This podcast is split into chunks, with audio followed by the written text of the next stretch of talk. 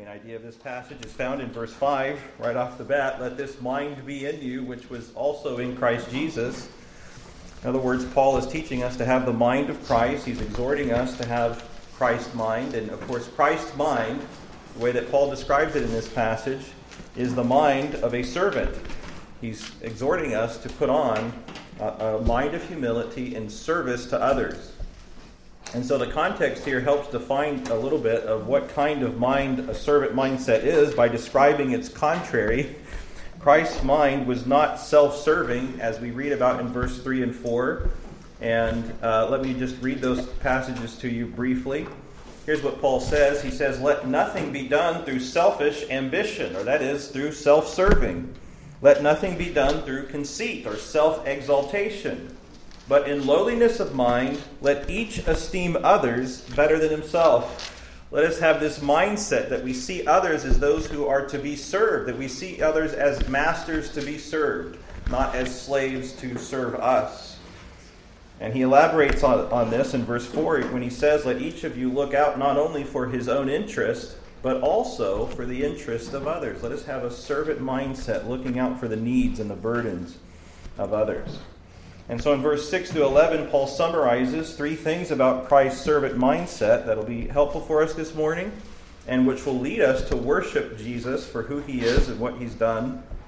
In verse 6, we see the presupposition of his mindset. In verse 7 and 8, we see the sacrifice in his mindset. And in verse 9 and 11, we see the glorious outcome of his mindset. Now, what's interesting about this passage, before we begin to look at these verses, that I want you to be thinking about is the tension that we see Paul illustrating in this passage. There's a tension in this text, and it's the tension between service and glory. There is glory through service. And you remember Jesus' own words in the gospel, how he brings out this very same tension when he says that those who are great in his kingdom, and the greatest in his kingdom, is the one who makes himself servant of all and the one who is first in his kingdom is the one who became, becomes a slave to all. For even the Son of Man did not come to be served, but to serve. Jesus is the King of kings because he is the servant of servants. And this is a wonderful and glorious tension or paradox that we see in the scriptures. This idea, this tension, is also captured in the text that Pastor Bain will be preaching on this morning in 2 Corinthians 8 9 where Paul says, For you know the grace of our Lord Jesus Christ, that though he was rich, yet for your sakes he became poor, so that through his poverty you might become rich. And here again we see this tension this tension between riches and poverty in Christ's kingdom, this tension between service and glory. And we want to be thinking about this as we come into the text. So in verse 6, we see the presupposition of Christ's servant mindset, and the pattern begins with the glory of his sonship. Service must come from somewhere. and with Christ, it comes from the glory that he had before the world together with his Father. This is what Paul mentions to us in verse 6. Who, that is Jesus, being in the form of God, did not consider it robbery to be equal with God. The statement or the point that Paul is making here is that Jesus was the form of God. That is, he had the essence or the nature of the divine. Jesus is one with his Father in his divinity. The doctrine of the Trinity teaches us that Jesus received this divinity, the Son of God received this divinity from the Father, from before all worlds, and he shares it with him everlasting and eternal. It's equal to the Father's glory. And so he shared in all the majesty and all the power and all the authority and all the glory which comes with the nature of his Father, the divine nature. Jesus is God.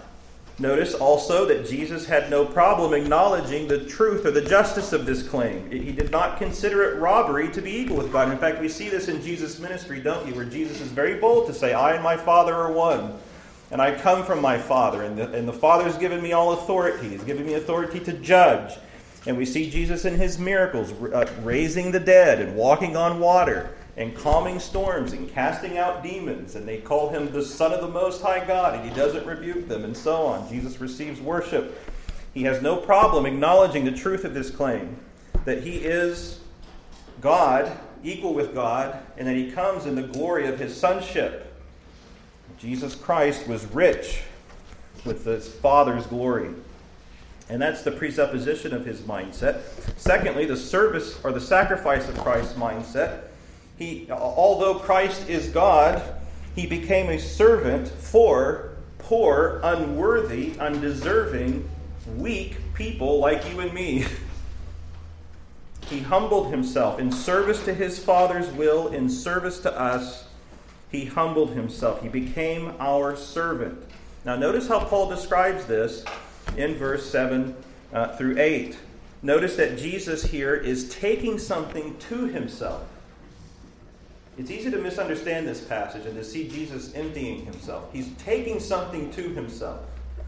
That's what we want to see here. He doesn't divest or put off something, he puts on something. He adds something, so as it were, to himself. What we see in verse 7, notice how he explains this. He says, He made himself of no reputation.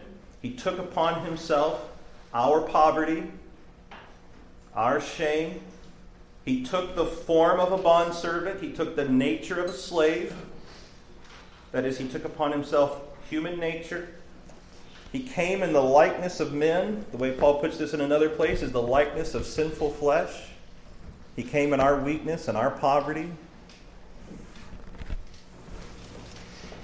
And being found in appearance as a man, there we see that he is a man. Now, Paul is not saying that Jesus merely appeared to be a man. He's saying that when Jesus appeared, people discovered that he was a man. This is who he is. He has the human nature upon himself, he's taken it to himself.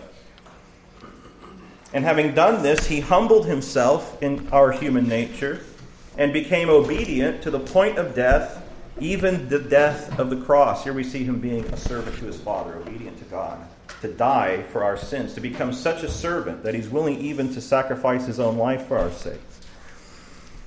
Well, you understand these verses are a great mystery. We could preach series, we could have conferences. The church has looked into these passages for a long, long time. Well, so without, uh, without getting lost in the details, this passage clearly teaches that Jesus, though he was God, took to himself a human nature. That's what you need to get this morning. he took to himself your burdens, he took to himself your weaknesses. He took to himself your shame, your guilt, your death, your punishment, your condemnation, the things that you could not bear, he took to himself. He took the, your responsibilities, as it were, to stand before God and to reflect his image. He took it to himself so that he might bear what you were unable to bear in your sin. He did this in service to you. He became a, ser- a servant to sinful people for salvation. He became a true Savior of mankind. And ultimately, he did so, as the text tells us in verse 8, to the, in service to the Father, because it was the Father's will. He became obedient to the point of death, even death on a cross, taking death and the penalty of sin and our condemnation upon himself, so that in him we might live. He did this for the Father's sake. He did this for the Father's will, for the glory of the Father. And so we can summarize Jesus' mindset like this Jesus was willing to take all that we are in giving all that he is in service to God.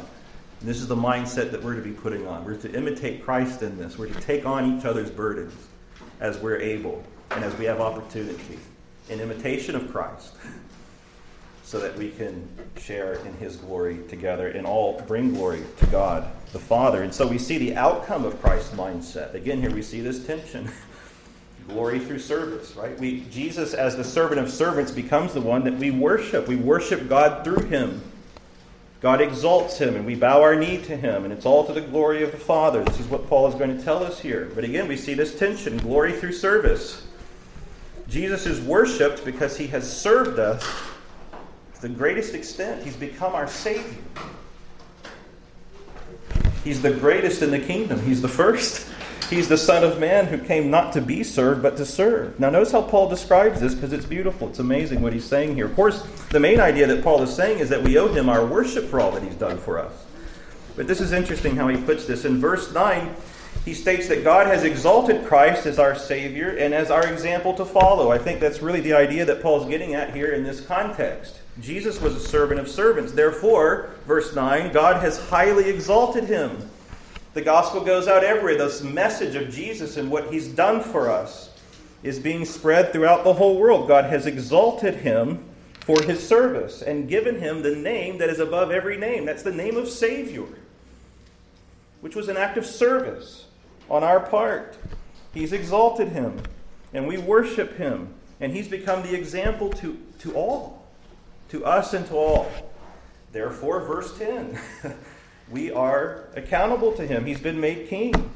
In verse 10 through the first part of verse 11, he's become the standard by which we will be judged, and therefore he is the supreme Lord and King over all. Verse 10, so that, he says, at the name of Jesus, every knee should bow. That's a picture of, at the end of the age, giving an account to him. So, of course, it's a picture of worship, but it's, it's specifically this idea of bowing before him and giving an account to him.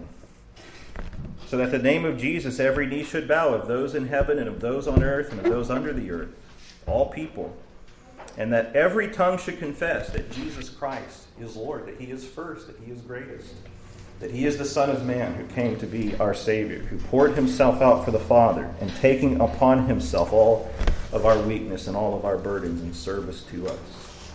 We worship Him. And then finally, just at the very end of verse 11, all of this results in the glory of the Father. Verse 11 again, and that every tongue should confess that Jesus is Lord to the glory of God the Father. Because all that Jesus is in his service to us is a revelation, it's a manifestation uh, of who the Father really is. The Father who willed that all of our burdens be taken and that we be served so that we might be saved so that we might become imitators of the one who served us, so that we might ultimately rebound again to the glory of God in His love, in His kindness, in His compassion. And so let us have Christ's mind. Though we have been made rich in Christ as sons, let us become poor in service to one another, all to the glory of God the Father. And as we go to prayer this morning, let us go to prayer with hearts full of joy and confidence, knowing and assured that Jesus Christ has taken upon himself all of our spiritual poverty so that we might be swallowed up in all of his spiritual riches.